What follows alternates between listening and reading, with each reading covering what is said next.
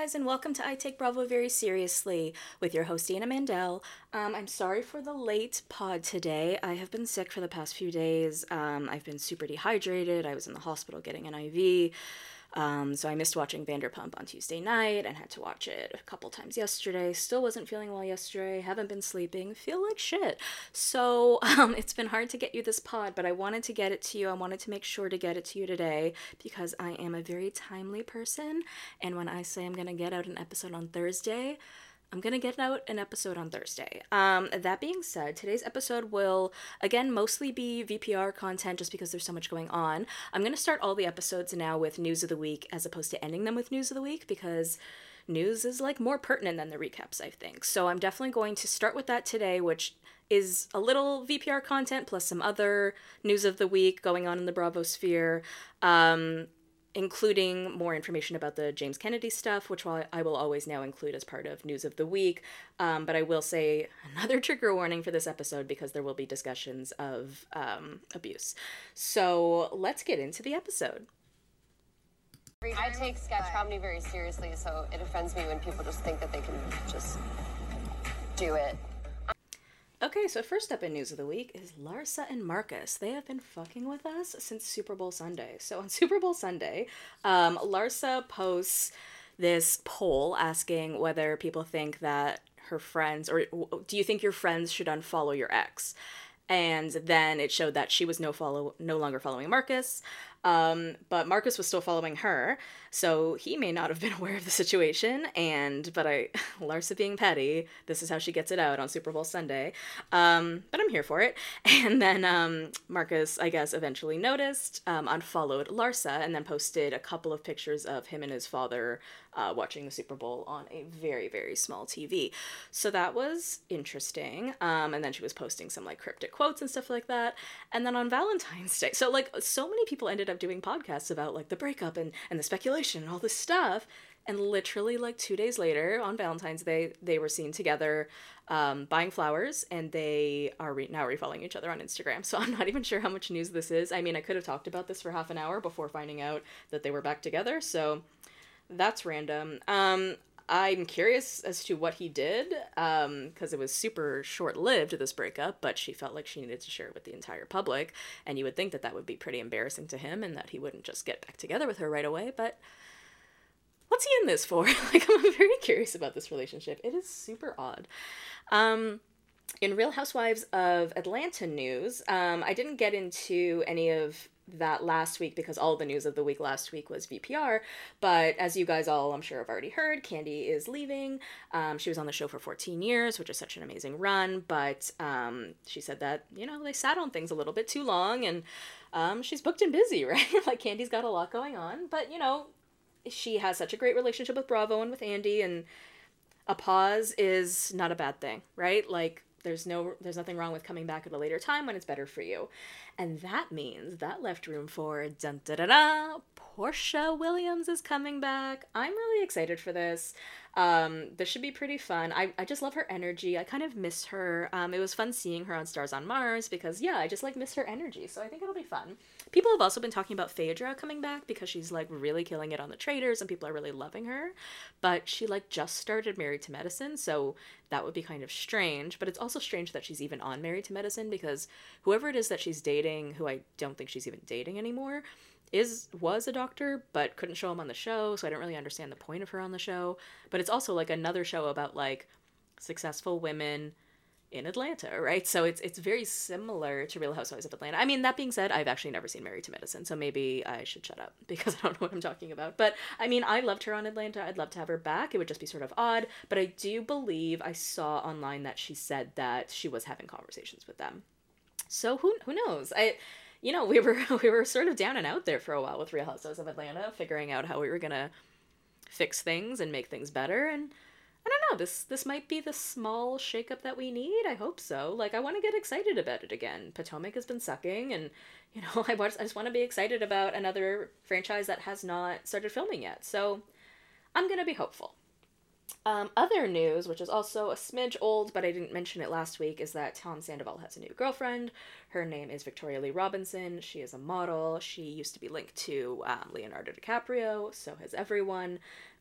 um, good for him, I guess. Uh, not good for her. I don't know if she's ever seen this show. Um, a lot of people think this is like a PR thing. A lot of like Instagram models, influencers, like will date somebody like bigger in the public just to sort of make themselves come up a little bit. I mean, who really knows? But it's it's sort of wild to think about the fact that it, Scandoval is like less than a year. I mean, almost a year, but less than a year, and both Tom and Ariana are in like relationships, good relationships. So there you go. All right, um, let's get into the James Kennedy of it all.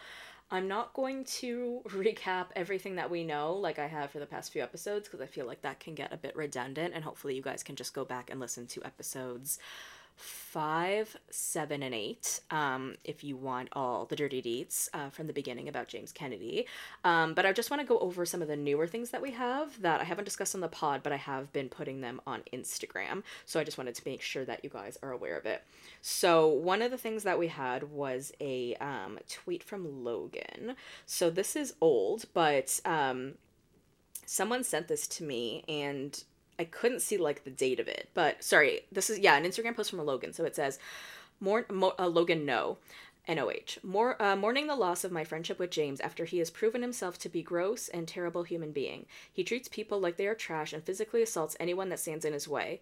After he broke my nose tonight over nothing, I've decided to end my friendship with him for good. So then later on, he ended up deleting this. Um, and saying it wasn't true. But like, here's the problem with this group. I mean, Logan has lied before about like hooking up with James. I mean, like allegedly. So everyone in this group has told so many lies. So it's so hard now that we're getting these allegations to necessarily take all of them seriously. I mean, I am taking them all seriously, but it's hard in terms of their credibility, is what I mean, because each of these people are really not credible due to lies that they told in the past. And that's what's making this situation so unfortunate. It's that we have so much information now and so many allegations, concerns, things that I've pulled up out of the dark depths of the internet. But I mean, the comments that I'm sort of seeing online from people are like, well, that person's a liar. Why should we trust anything that person says? And like, I get it, you guys, I get it. But when it comes to this kind of thing, you know, it's it's it's just there's just too much here for it not to be true, you know? Um, then there was a Kate from or a tweet from Katie from December twenty fourth, twenty eighteen. Um, just let me find that for you. So, she said, "I know the truth. Say what you want. Hashtag abuse. Hashtag consent." And then somebody responded, "To actual survivors of abuse and rape, you are being extremely disrespectful. You are opportunistic." Ignorant and white girl bullshit, faux feminism is fucking insufferable. And then Katie responded, Maybe I'm standing up for those abused who are scared to come forward. All I can say is there's much more going on here. So this tweet, I just checked the date. So like I said, December 24th, 2018. This was right after the episode of season 7 aired where um, Katie had given an ultimatum to Lisa about it being her James in terms of who gets to continue to work at SUR because she didn't want, want to work in an environment where people could be treated badly and that was because he had called her fat at Pride. Um, but this tweet, I mean, is way more in depth than that. I mean, even just to hashtag abuse and to hashtag consent to me means you're talking about abuse and you're talking about consent. To me, like, you're talking about like physical and sexual abuse. And for it to come out right after that episode, I mean, that's absolutely terrifying. But then um, I found a podcast that Kristen did with her best friend Rachel O'Brien. Um, it was called "Been Here for a While." It was Rachel O'Brien's podcast, um, and I'm just gonna play this clip for you. This is um, Kristen talking about the season seven reunion and what was cut out of it. Give a major shout out to our princess bride to be Brittany Cartwright mm-hmm. for being the only friend of mine, the only person on that panel that stood up for me. Mm-hmm the in, entire reunion. In what regard? Um, against James Kennedy, mm-hmm. because that that was the battle I knew I was going to have to fight. It wasn't something I was looking forward to because James Kennedy, I don't even like saying his name, mm-hmm. J.K. is no longer a part of my life or mm-hmm. our lives at all. But it was obviously something that we did film. So did you end up revealing like what it is that you really are pissed about? Or um, I did. I did reveal that it did not air, and I'm grateful for that because I mm-hmm. just don't think it's something unless I'm going to be stood up for by by everyone on the panel, every mm-hmm. one of mm-hmm. my friends that knows the truth. I'd stand up for you. I, of, co- of I course, there. you know, you were literally there firsthand. Mm-hmm. Yeah. So we so they kind of skated past it, which I was actually grateful for mm-hmm. because unless it was going to go the way I wanted it to go, I didn't want it to air at all. Yeah, I could see that. And and what's the point? What's the point? What is the point, point if yeah. if he's still on the show? You know. No, so and I, it's just been I, so long, and right. perhaps it's more. Well, mostly if he's just like still forgive. on the show. If he's going to be around, then what's the point in discussing something that won't? Okay, so I found that super concerning in terms of cutting information out of the reunion, that is something we've heard about before. Like I've heard about this Kristen talking about her issues with James and it being cut out of a reunion. I if I I may be mistaken and I need to look into this a little more, but I remember when Tom um, was yelling at production in that extra episode they filmed for season 10 um, after Scandoval about um, cutting out the part where Rachel allegedly said to him, Why did you record me without my consent? Um, I remember listening, I think it was the Reality Bites podcast, which I love. Um, those ladies who are or used to be executive producers and so have a lot of inside knowledge into how reality TV works said that you actually can't air stuff like that. Like you can't air information about like a crime. Of course, they would have given Rachel information about what she could do, like whether she wanted to press charges and that kind of thing, but I think they actually can't air it.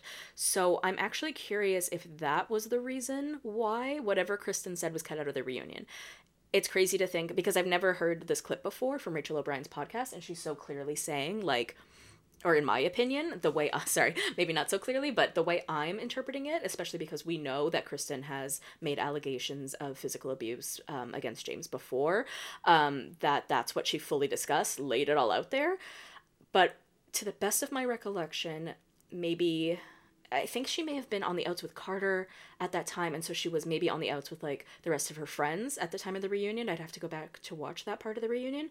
But if that was the case, and I think that it is, then I think that's what she means when she's saying that there was no point in having it there unless all of my friends were on my side which is so interesting because I was reading you that Kate, that tweet from Katie from right before, but the reunion would have filmed um, several months later, um, especially after the season had uh, finished airing, and it's really sad to hear that Kristen did not have all of her friends on her side, so therefore she didn't even want it released because that sounds like your friends aren't believing you about what happened, right? And again, I'll bring this up again from Kristen's book where she says something about how she used to sort of downplay it sometimes. And she would do the same thing with Carter, not in terms of abuse, of course, but like she would talk about problems with him and then she'd be like, "No, now he's he's carrying his weight and now he's paying for things and now it's great." So she would downplay things when things were a bit better. Um, and then friends would get confused about like what is what is really going on, you know? Um, so it's it's upsetting that that this was cut out of the reunion because I feel like it would have been the first time that we actually got some real um, concrete information about what he did. But it's also crazy to me that there's the whole cast on on set. There's production crew. There's all these people. There's probably a hundred people in that room who know what Kristen said. You know, and it's just been kept under wraps. and then I got um, I want to shout out not really because I think this was sent to me from a Finsta, but a fan um, of the pod, thank you so much, sent me this um, Reddit thread that she found because she did like this deep dive on the concerns about James Kennedy, and she found this really interesting one. Um, I think she sent it from a Finsta, that's why I won't call out her name, but thank you so much. She knows who she is. Um, so this was from like years ago, but it says My roommate was essayed by James Kennedy. Years ago, but after he dated Kristen. She met him at SUR and he went home with her. When she didn't want to have sex, he got very angry and forcibly ejaculated on her while berating her for wasting his time because I could have gone home with anyone. Then he got dressed and left in a tizzy. So, I mean, these concerns just keep coming out. And I know you guys think it's just physical abuse, but that's an example of somebody who's claiming sexual abuse. And there are actually some other allegations of sexual abuse um, that I can't speak of because the victims are not willing to come forward.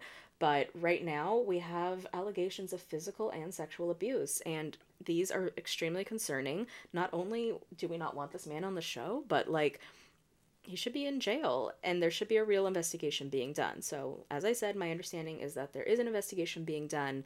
I also have the understanding that more information will be coming out soon from a very reputable source and I'm really hopeful for that. And I'm I'm just so thankful to you guys too for really just listening. I know that it's been hard to hear the stuff that I've been putting out online. I know a lot of it is um, allegations and it's vague and it could be triggering to some people or it could be maybe just seeming misleading and and um, maybe even dangerous to make these sorts of allegations against someone. But the re- I mean, the, everything that I'm pulling is information that has been on the internet for a long time. None of this information is new. It's just new to us in terms of hearing it for the first time, but it's been in the underbelly of the internet for many years. And the reason I'm putting it out there is to get people to listen and to get people to start thinking about this because like I said before, until you have victims who are willing to come forward, things really don't progress. And I'm just hoping that the more information I put out there, the more people feel comfortable coming forward. And I also hope that, um, you know, something is done about this because this is not okay. It's it's just not okay. And that's it for news of the week. And that's God, what you why go is it about on. the damn pasta? Get over the damn pasta. Read between the fing lines. It ain't about the pasta. It's not about the pasta.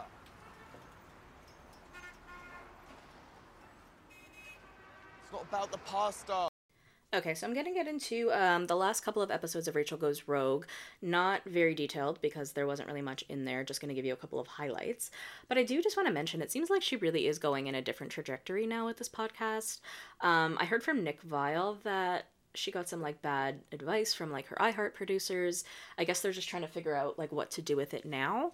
So it seems like what she's doing is like picking a point from Vanderpump Rules, like a sticking point or something people want to know about, and then doing having like a psychologist or some sort of therapist on or some sort of medical professional and getting like their clinical interpretation or their clinical opinion. It's interesting, I guess, but it, like me personally, I just like I only like pop culture podcasts, so I really just don't care.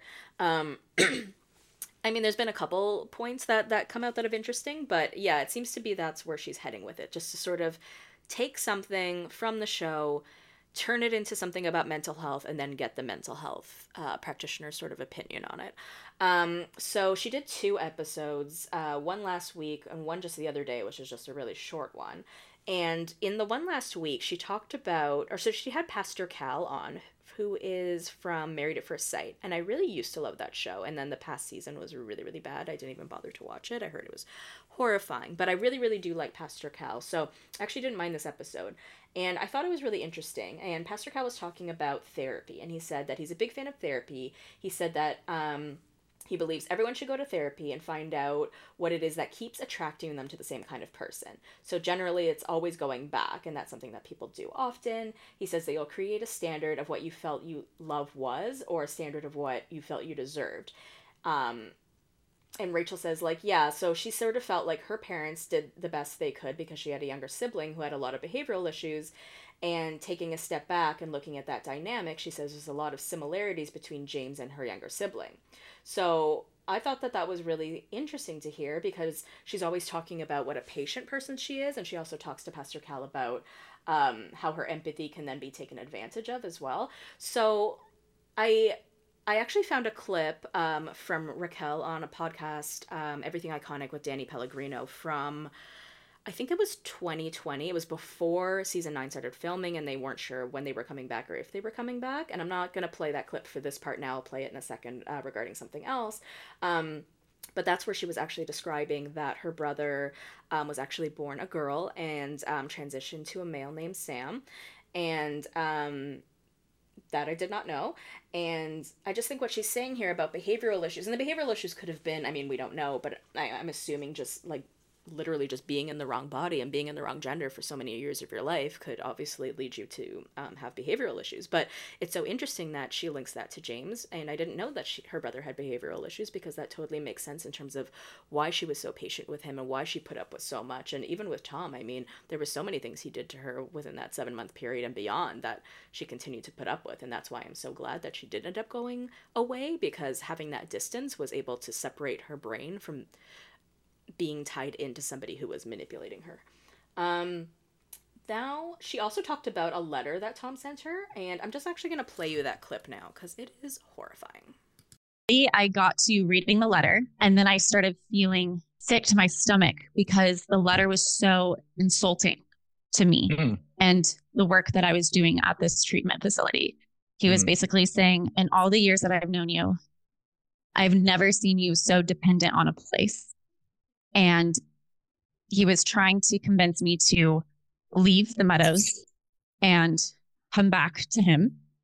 And I knew that that wasn't right for me for various reasons, but one of them I expressed to him like I you know like I don't think that I'm gosh this is heavy. Um I don't think I'm safe to myself if I leave right now at this point.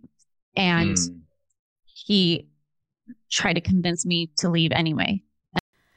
Wow. I mean, Tom really just continues to get worse and worse. And I know people were sort of annoyed that Rachel was going to be like sort of recapping the season and like sort of what the hell. You said you didn't want to be on it, but now you're recapping it and you might as well have just gone back. In terms of going back, I mean, like obviously she couldn't if she did not want to be with Tom. Um, she wouldn't have been able to separate herself from him. But I actually don't hate that she's doing this because so much of the season is about her, and I kind of want to get her response to it. So it's it's.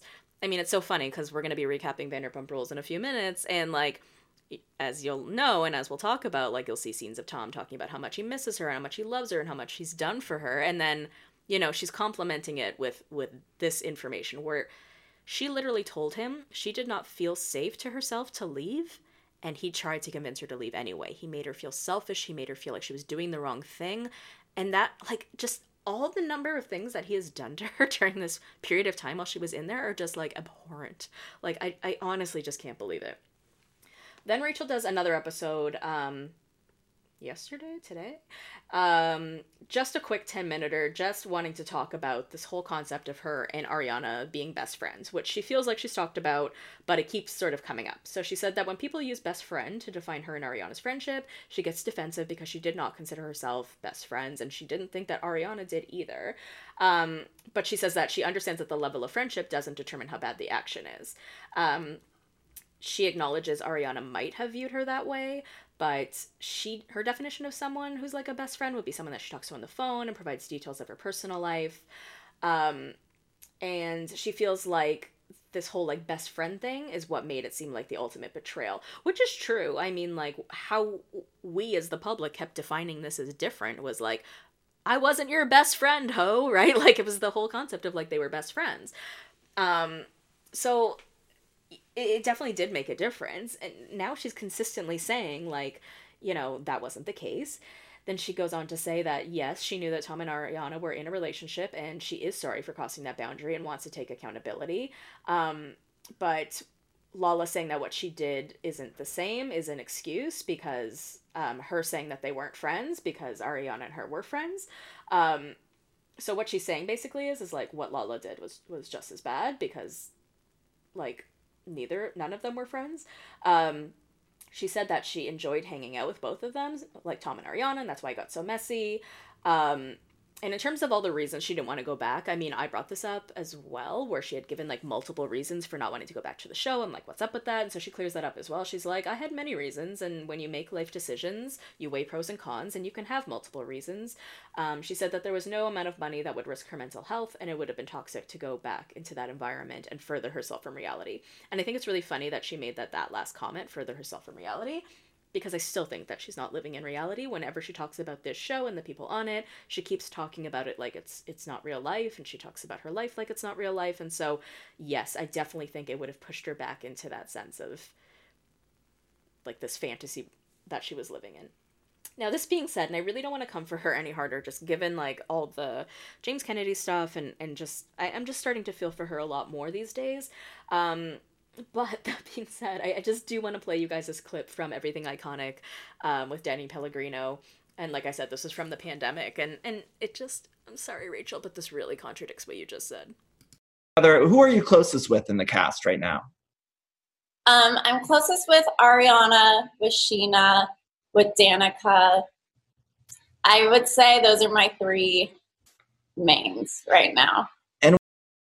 So, I mean, Rachel, like, you know, this part gets really confusing. And, you know, this whole concept of best friends just sort of keeps coming up. I mean, even on the last episode of Vanderpump Rules in the after show, Tom was talking about his friendship with James and saying, like, well, I was only seeing him like once a month. I I mean everyone's and it's something that's come up in my life recently too. Like what is this what is the definition of a best friend? And I think it's different to everybody is the thing because quite honestly, I mean Tom is 40 and 42 whatever. He doesn't have kids, but just to see your friends once a month in your 40s when you've got a lot going on, that I think that's completely reasonable. Like my friends who are like married with kids, seeing them once a month would be like a lot, you know? um again, he doesn't. He's not married and no kids, but like I, I don't think seeing your like having a best friend that you see once a month is not a lot. I think seeing them once a month is actually quite a bit, especially when you're older and you have a lot of stuff going on. Um, but I guess to each their own, right? But James has made it very clear that he did see him that way. And Tom is saying now that he didn't. And, and we're sort of seeing the same with Ariana and Raquel, where Ariana's saying, like, yeah, I felt like we were best friends. And Raquel's saying, no, I didn't, right? And one I, I do want to bring up one point on this when it comes to Raquel and Tom because this whole best friend thing never got debunked or refuted until Raquel did the Bethenny interview. So not at the reunion, not in the last five minutes, not in the final episode, not in any other context did she say, No, we weren't actually best friends, so it's actually the same. At the reunion, she didn't say a word about it. Um, and you think that Tom would too. I mean, he was screaming at everybody else that we weren't friends. I mean, he was screaming at Scheana, we weren't that close, this, this, and that. So if they weren't best friends, and he was the one in a relationship with Ariana and and so he would have known their friendship the most. And if they weren't best friends, you'd think he would have screamed out at the reunion that they weren't that they weren't best friends. Um, so I just don't know about that whole part. Obviously, they're not best friends now. But again, as she said, it doesn't really make a difference in terms of the action and the accountability she should take. No, I think it does, right? I mean, if you're doing it to a complete stranger as opposed to your best friend, it does make a difference. And I think that is one of the reasons why Scandoval was so electric, right? But I, I guess we're just never gonna get an answer there on like their level of friendship because they both seem to have a different definition. Um, okay, so that is it for Rachel Goes Rogue. He's a battered wife. Look at him. Okay, let's get into our VPR recap. Um, so this was a very dark episode. Um, there was a trigger warning at the beginning of the episode, and, and it was definitely um, sort of just sort of difficult to to wrap your head around because it's like, I mean, kind of the theme of the episode is Tom's deep depression and his suicidal ideation. At the same time, we hate Tom and he's not taking accountability, so it was a frustrating episode. But um, basically, it starts with it's still Tom's birthday party, and James has just left, and Sandoval tells Schwartz his conversation with James, and Sandoval's saying that James was like, "Are you sorry, man, for the ultimate betrayal?" And Schwartz is like, "You should have just said yes." And Sandoval's like, "Yeah, but when he did that shit with Kristen, it was like the same, but like even worse." Okay, how was it the same but worse? They were both your exes. Actually, what you did was worse because James and Raquel were actually engaged. They had a much more defined relationship. You and Kristen were cheating on each other for years. Regardless, it's at least the same, but definitely not worse. Um, and Schwartz is like, okay, like you should have just said yes. And like in future, if you get upset every time somebody comes at you, it's gonna have a negative effect on your life. So this is the first of many times we're gonna see in this episode of Tom getting the advice of just sucking it up and saying I'm sorry and like everyone is giving him this advice. Okay, anyways, we'll get to that later. I'm just like really like jazzed and like annoyed about it. Um, so then we're back to emo night. Um, in terms of the James Kennedy stuff and the Jamie stuff, I you know was keeping an eye out her on her for the season or for the episode. I saw her talking to Kale and I saw her talking to one other girl that I didn't know. Nothing seemed to really stand out. Um, Kristen, Meredith, and some other people posted um, some videos of their time that night because it's funny how like there ends up being actually so many other people there from like the friend groups, but we never actually get to see them. Like if you think about even like Scheana's wedding last year, like Jax, Brittany, Kristen, Luke, all of them were there, but we never got to see them on camera, but they were all fully there. Um, so we're back at emo night. James and Allie get there and they tell Ariana that they were just at her house. Um, and Scheana's saying like it's interesting that Tom invited James to his birthday when James just a few months ago was telling people to throw tomatoes at him, but Scheana's still blocked. And I just don't know why Scheana keeps sort of bringing this up because like why do you want to be unblocked? Why do you care? Um like again, like like I said in last episode, I sort of thought that we were going into this season of being anti-Tom. Like why is she hurt that he hasn't unblocked her first? Like I thought you weren't going to be talking to him, Scheana. I thought you were team Ariana. Anyway, um no one around him gives him any honest feedback, and then you just have flashes to everyone, Tom telling everyone at the party that, like, who are just agreeing with him about James. So he's like telling Billy, he's telling this person, he slept with Kristen on my bed with my condoms. He had to wipe his dick off with one of my shirts, and he's telling all these people this, and they're all like, "Wow, yeah, yeah." And honestly, these people are just yes men for Tom. He, they're literally Tom Sandoval and the paid extras, and I want to credit the creator who came up with that, and I totally forget, but it was so funny and so true. He literally is paying these people to be his friends. Um, so then we're back at emo night. We've got Ariana, Scheana, and Katie DJing, which is super fun. Um, and James says he wouldn't be caught dead pressing play on a pre-recorded set. I was confused as to what exactly their DJing was, but I guess they come up with a set and then they just press play and then they dance around it. Um, I don't know what a real DJ does. I just really don't know. So Schwartz ends up leaving um, Sandoval's party and going to emo night. And he's like telling the camera like he just doesn't have the history with the others that he has with Tom. And you don't come by friendships like that often in life. And he doesn't know if he wants to give up on it. And you can see how much he's struggling here. Like I actually thought this wouldn't be happening like from what we saw and i just want to mention this because a lot of cr- other creators have in their podcasts and stuff this season has been sort of interesting slash difficult to watch given that we sort of feel like we have watched it already given that we were so invested over the summer as they were filming because we just couldn't get enough. So every outfit every scene every everything already looks familiar to me because i was capturing this all throughout the summer for content to put on instagram right? So all of this just looks the same but that's why i felt like you know tom and like immediately went back to being friends with Sandoval, but I didn't realize he was really, really struggling with that decision. Um, so then we have Scheana performing Good as Gold with the 27s with her emo screamo version. And I've got to say, I, I kind of prefer the original.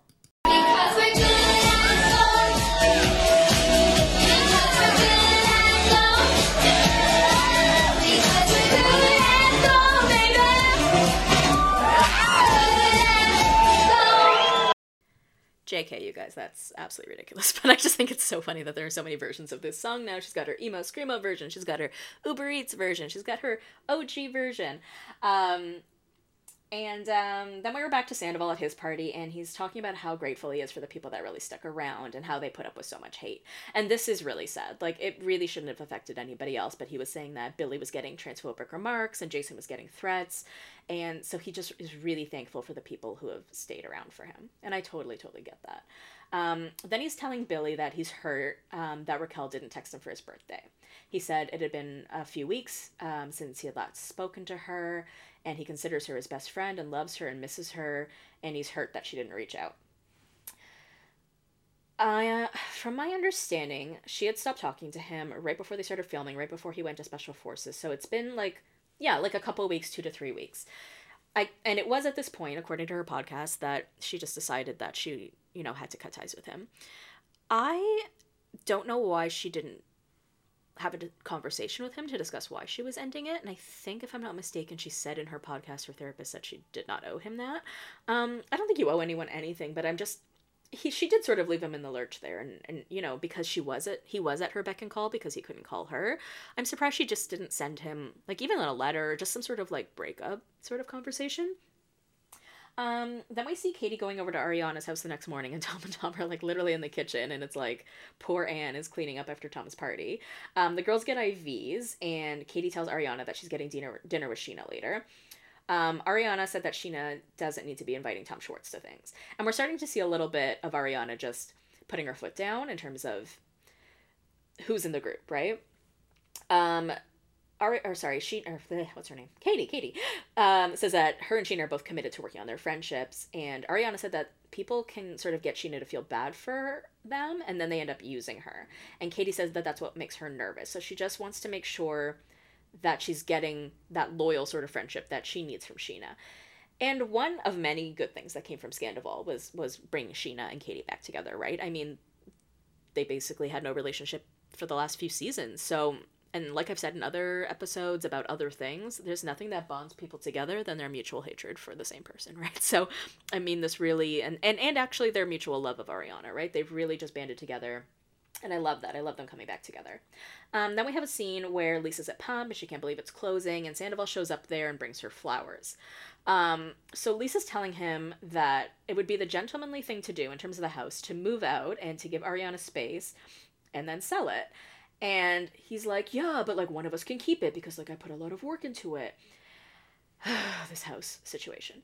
And remember, at this time, Raquel was still at the facility. So he could have been staying at her place for free, I assume, um, and just giving Ariana space. I get that Tom wants to keep the house, but just this period of time, like there was never a period of time where he actually left, left, except for like when he went on tour, just to give her that space. The fact that these two are just fighting out so hard for this house, like, it's wild to me. Like, it just it mean it's it's symbolic to them in so many different ways. It's symbolic of their relationship. It's symbolic of power over each other. It's no, you can't have it. No, you can't have it. It's it's nuts. Um, so then Tom is talking about how just like this whole thing has been a lot for him, and she's like, "You created this," and he's like, "I created it, but it's still a lot." And then Lisa's asking him about his friendship with Scheana and if there's anything that can be done there, and he's like, well, she was putting out all these rumors about him and Billie on her podcast, and that was like the same day she had reached out to him about his friend Ali who had died. And then he also talked about the podcast episode that Scheana did with Nema, and he's like, she he was doing all talking about all these explicit sexual things about Raquel, and Scheana had him on the podcast, and he claimed that Tom um, told Raquel that Tom and Ariana were in an open relationship, but he also said that Raquel was begging to have sex with him on Scheana's bed, and Raquel was really, really upset, and it was so disgusting. I don't really remember that part, and if it was, I think it was just maybe one one quick sentence. I think he was just sort of describing what their relationship was because they didn't really have one. I think they just had that one date to Hannah Berner's wedding, and then I think they all hung out another time in New York where Scheana was there as well, like for dinner. Um, maybe this other thing happened. I don't really remember that one thing, but you know, during Scandoval, I mean, everybody was just talking about everything. I'm not defending it. Like, if that hurt Raquel and she was really, really upset about it and it really affected her, she has every right to feel that way.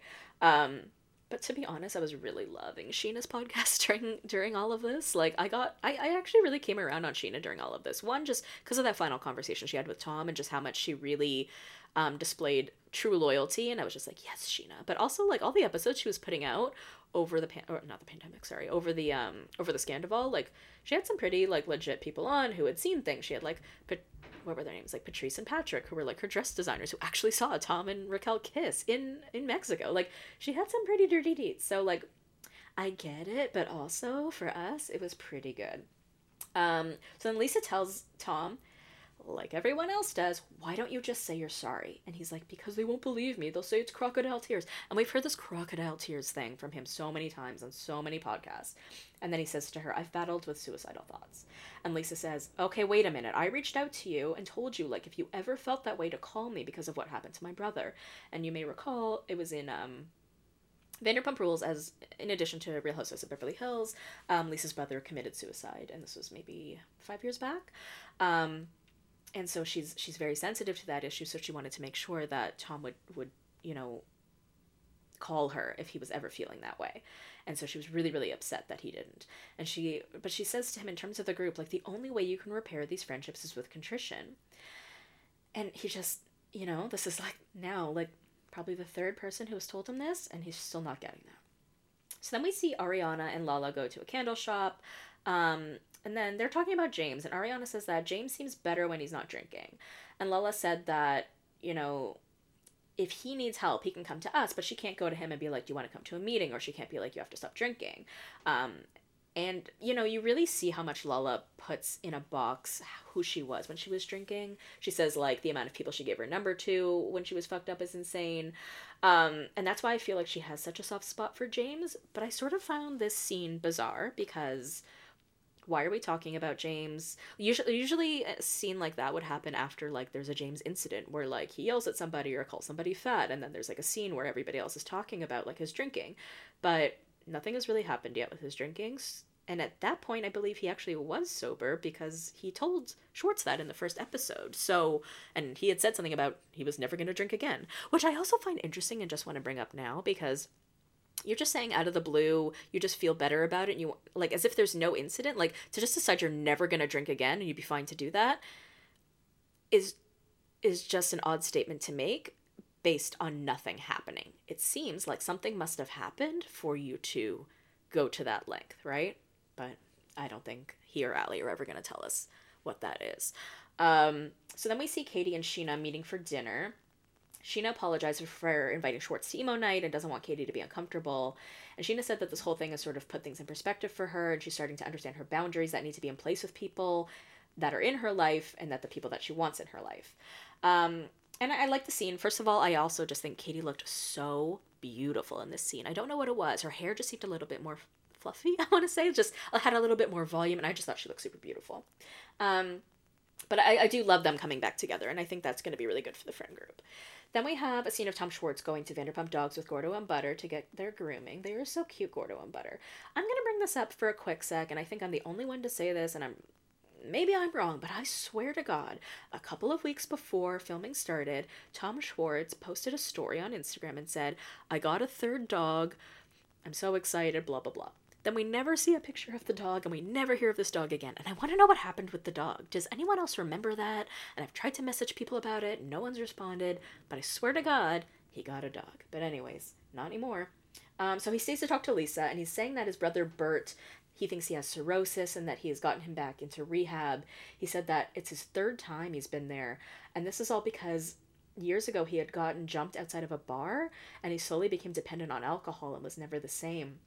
And that is just so sad. I mean, you know, I, am going to be flip floppy on Schwartz a little bit as well because we do have to remember how much he was going through at the time, right? So he had this issue with his brother, and then I think he had another brother who had cancer, and then I think his father had cancer, and his parents got divorced, and there was just so much going on in his life.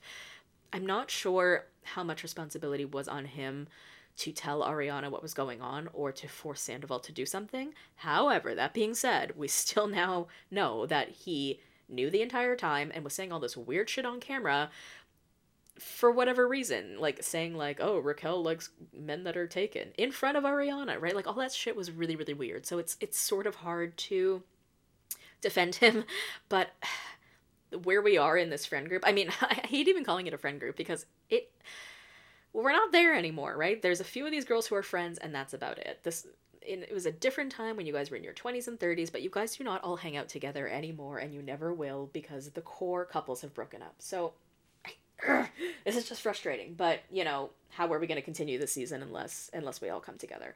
So, Lisa tells Tom or Schwartz that Sandoval told her that he had some dark thoughts, and Schwartz said that he actually didn't know that until recently when he found that out through other people. And Lisa said that it scared the shit out of her because it can suddenly become too late. She said that her brother had actually made a comment like that to her, and then all of a sudden he was gone, right?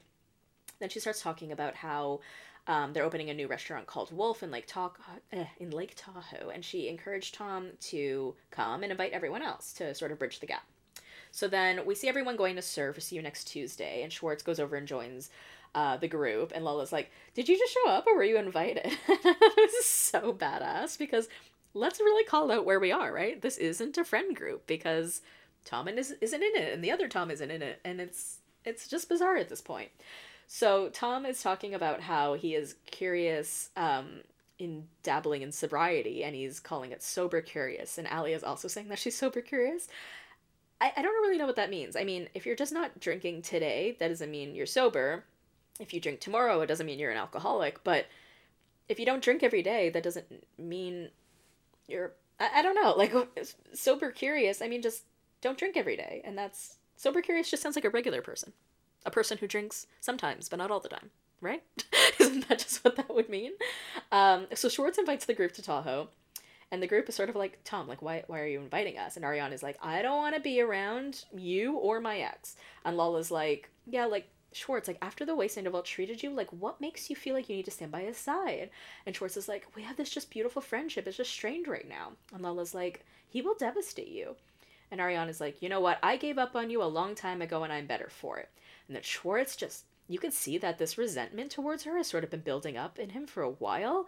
I don't know if it's because he feels that no one is going to listen to him until she does, or because he feels like he was sort of pushed into this affair somehow as he was a part of it. But then he has the the gall, the audacity to say to her, You're not the queen of the group, and your ego is a little bit much. And whoa, man, whoa and no one else in the group says anything. But like Katie's like, yeah, she can speak for us because we all have the same opinion. And at this point in time, they do all have the same opinion, right? They all hate Tom. They all don't want to be around him. And like I said, that's what bonds people, right? Then there's like this quick scene. I'm not going to get into it too much, but Tom Sandoval's having dinner with Kyle Chan. And that's why I'm so curious about um, the layout of SUR, because you've got Ariana and Sandoval both in this restaurant, not crossing paths. But I heard it's actually not that big of a restaurant. So I'm so curious how especially with all the the fandom that was going on at the time, all the people that were lined up outside and were throughout the restaurant taking pictures and that kind of thing. how they were actually able to keep separated because I heard, as I said, the restaurant is not very big. Um, but yeah, he's having dinner with Kyle Chan at SUR, and then Jesse Montana comes up, and who I cannot believe is still a SUR server. And he just sort of comes at him and is just like, you know, what you did was really fucked up, and you really put me in an uncomfortable position. You did all these terrible things. Um, and Tom apologizes to him and they hug and it's it's really it's really sweet. But what was interesting about this moment is in the after show, um, Ariana's asked about whether they still have any mutual friends, and she said no. Like Billie Lee was sort of that only one, but she's gone.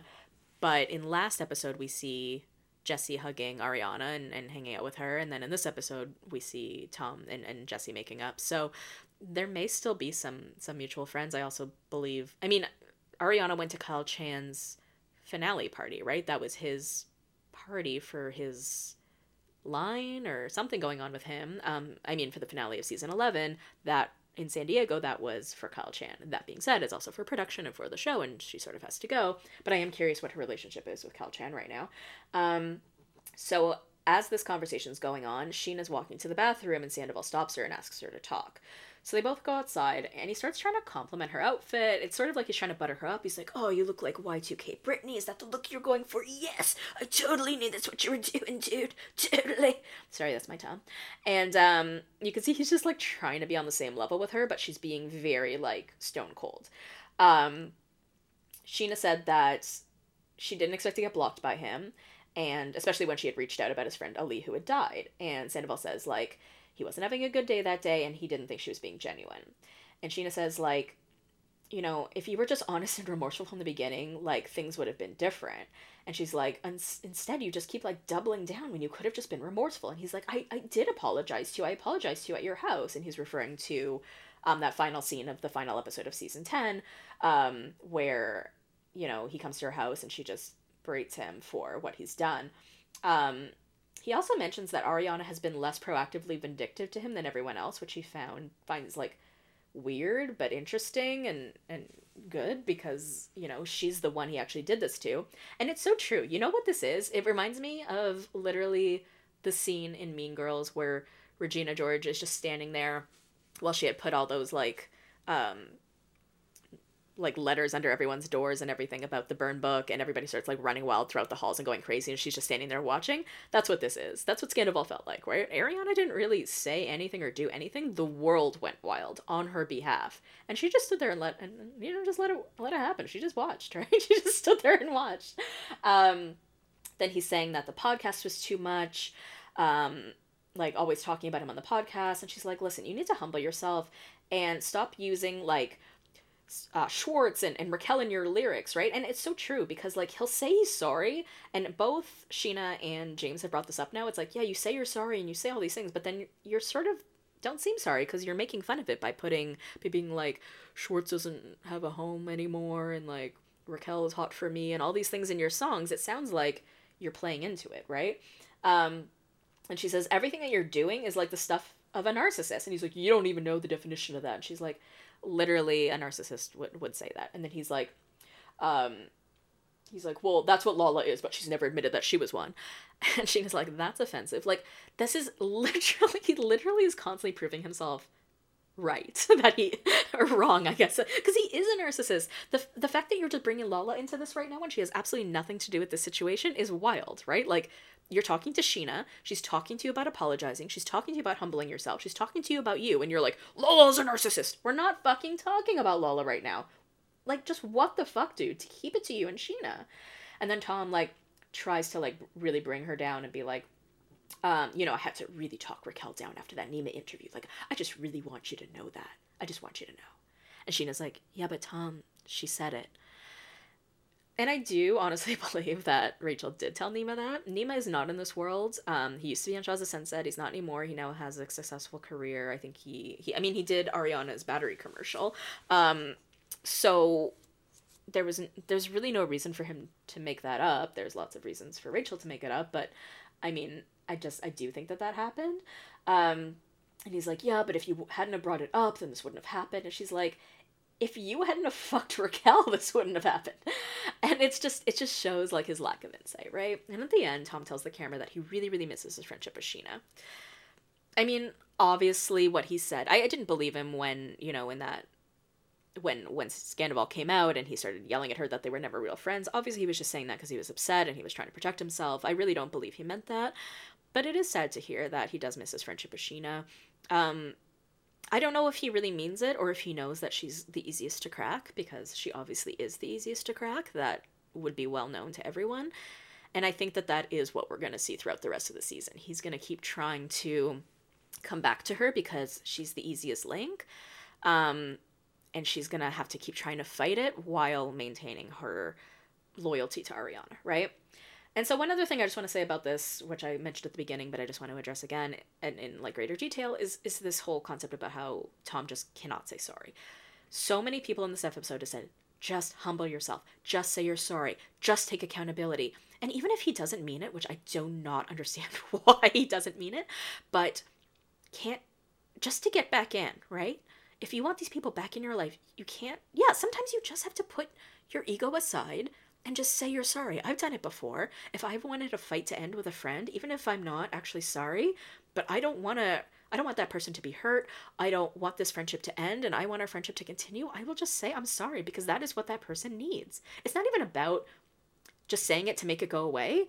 It you can say sorry for hurting someone else, right? I mean, if you've hurt someone else, there's no other answer besides I'm sorry because their feelings are valid. Even if you don't feel that you've hurt them, if someone feels hurt, you have to validate that. So why can't you just say sorry? But he can't. He can't stop grappling over the fact that everyone has done the same thing, and that that still just doesn't mean it's okay. You're the like like I said in a previous episode, you're the only one who was forgiving all these people for doing all this crazy shit in the first place. You should have never forgiven Jack. You should have never forgiven James. That's insane. So when these people don't want to forgive you for doing that, that's completely normal and justified. But also, maybe they would if you would just say you're fucking sorry, but he won't.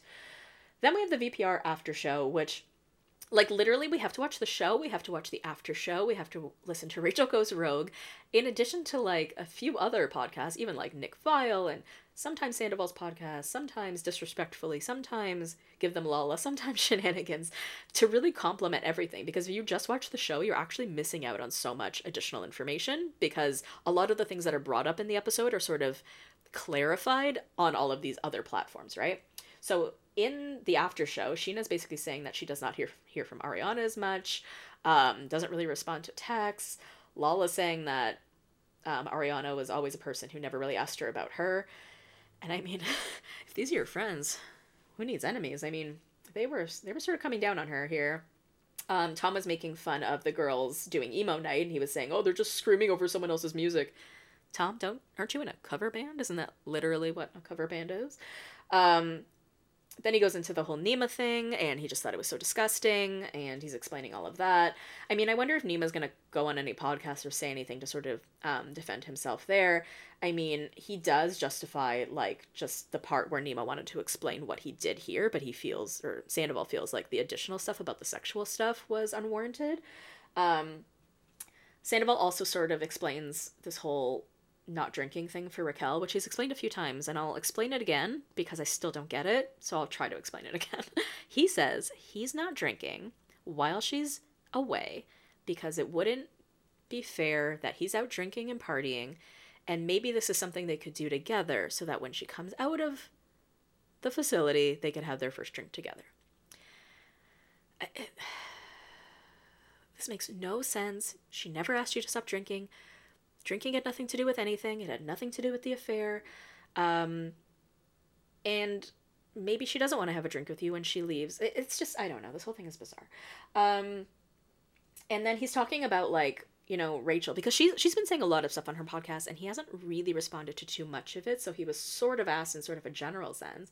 And he was saying that, like, um, he just thinks that like her parents have blamed her for what has happened, and her publicist would always say like optics, optics, optics. So he's thinking that she's thinking more about the optics of situations and how that has sort of become a priority for her over everything else. But in listening to her podcast, I mean, it's just so clear that he's done such fucked up things to her. I mean, in my opinion, it has nothing to do with her parents or her publicist when he writes her a letter telling her that she's being selfish. You know? Um, those are just my opinions, though. But yeah, VPR is taking it is taking sort of a dark turn this season, and and I you know I guess I didn't really address um, what Tom has said about his his um, dark thoughts. And I guess all I'll say about it is I, you know, no matter who you are, I would take that very seriously. I don't blame him, quite honestly, for the situation that he was in.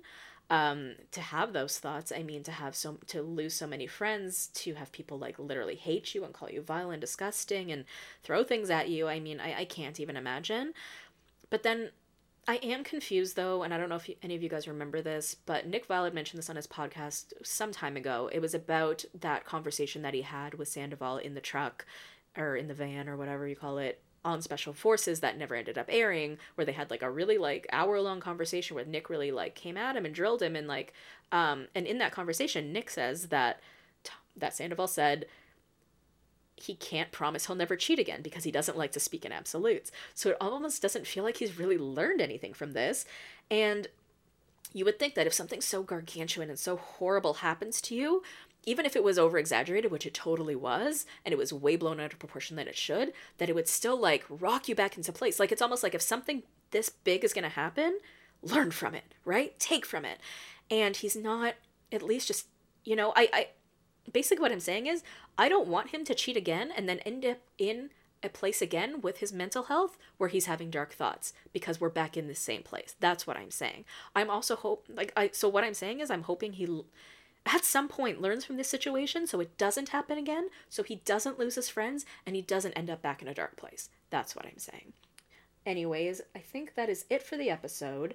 Um, what I'm gonna do for the weekend is give you guys a bonus episode where I cover The Real Housewives of Beverly Hills and Real Housewives of Miami, which honestly I haven't even gotten the chance to watch yet just because I've been sick. Um, so that is it for the episode. Thank you guys so much for listening today. You can listen to this podcast on Apple Podcasts, Spotify, iHeart, Amazon, or wherever you get your podcasts. Uh, you can follow my YouTube channel at I Take Bravo Very Seriously. You can also follow me on Instagram. I changed my Instagram handle. I have a new one now. It is The Bravo Investigator, so you can follow me there. You can also follow me on Instagram for the podcast page, which is I Take Bravo Very Seriously. And you can also follow me on TikTok at um, The Bravo investigator. And please reach out, you know, DM me, send me messages. I want to know what you guys like, what you don't like. I'd love to make sure that it accommodates you guys the best that it can. So until next time, keep taking Bravo very seriously.